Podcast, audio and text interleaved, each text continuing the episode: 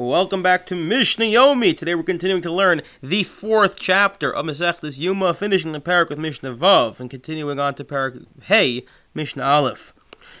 Um, we're going to continue discussing the differences between the Yom Kippur and the rest of the year as it pertains to the way in which the Beis Hamikdash was set up. Every day of the year, there were four piles of wood, as in four little fires taking place on top of the uh, altar. On one of them, they'd burn the tamid. On one of them, they'd use for the coals, which they then bring for the ketores, the subject of the previous Mishnah. One of them was just a fire that burned consistently, Eish Tamid, and then one of them was for all the fats and the limbs of the previous day's offerings that had not finished burning at night, so they burned it throughout the duration of the next day.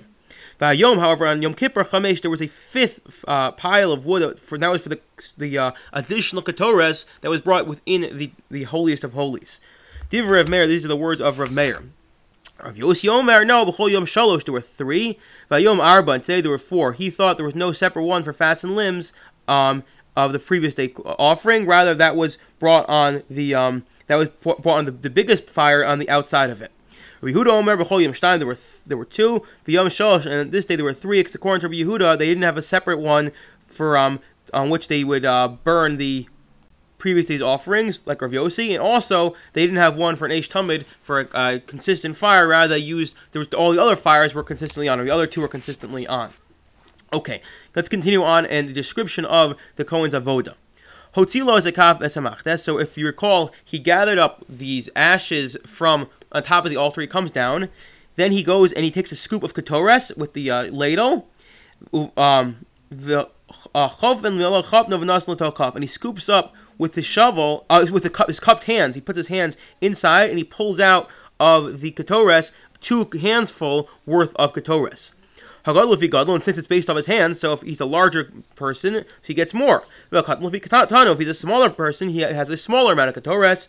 And that was the amount of ketores he burnt inside. Meaning to say there wasn't a definite amount, but it was just a molichaf, and it was two hands worth, and depending on his size, that depended on how much ketores was ultimately burnt within the holiest of holies.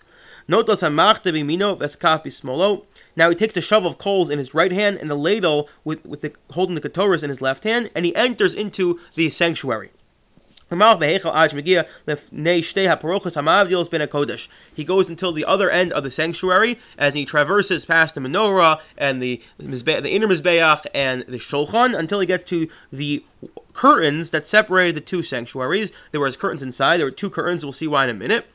Uben Kodesh HaKadoshim. So there's, again, two curtains separating the holies of holies from the, uh, the, the sanctuary itself.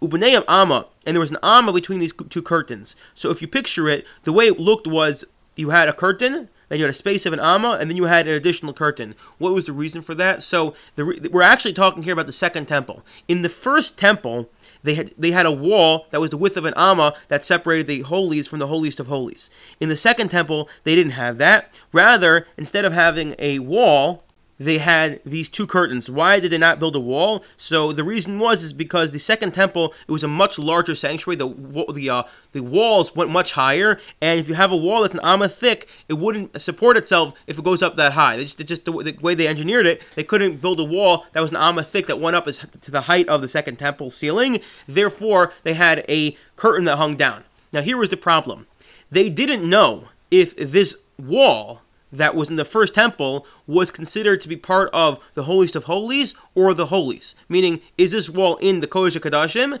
and or is it in the Kodesh? Because of that, we don't now that we no longer have a wall, we just have a parochas there. Well, we don't know where the parochas is going to be. So, in order to prevent people from inadvertently going into the holiest of holies, in the event that that am was really part of the holiest of holies, they had to create a separation of an amma where no one went. This uh, or or you couldn't go and this was the buffer zone in the just in case that part was really part of the holiest of holies. So now you have these two curtains hanging. Now, how would he go through them? Would he move them? The answer is no. He did as follows. Hachitzona is a perupa min hadarom. The outer one, the curtain, um, which was on the outer side, was folded back and fastened on the south, which created a little opening between the uh, wall. Vapanim is minatzafon, and the inner one was on the other wall. So if you think about it, he went to the the far end of the um, south of the, the proches, which is on the far, which is on the uh, which is on the uh, his left. he'd enter into the in, in, into the in between these two prochas. He'd then walk up to the other wall where they'd open it to come out. So basically like a maze almost, and that's how he would enter. So he wouldn't move the curtains, but rather he'd enter on the on the on the on his right, then walk up and then come in again. Okay. Then what would he do?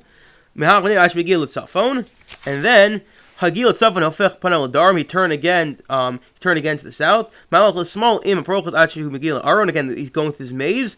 Hagil Aron knows he go he go into the um aron. He'd walk until he gets the northern pole of the aron the ark.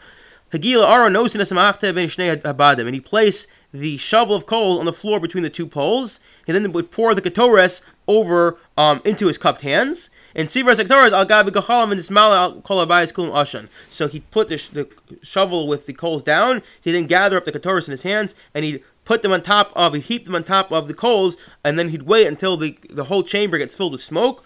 And then he'd leave the Holies of Holies the way he came in, except he'd back up, with Spal Tefillah Katsara, uh, base and when he's in the outer chamber in the holy, he'd say a short prayer. But he lost the Shahabit as Israel. But he wouldn't say a long prayer. He wouldn't prolong his prayer because he didn't want to frighten people. Because people would say, "Wait, where's the Kohen Gadol? Must be he died." So in order to prevent that, he just said a very quick prayer. With that, I wish you a wonderful day.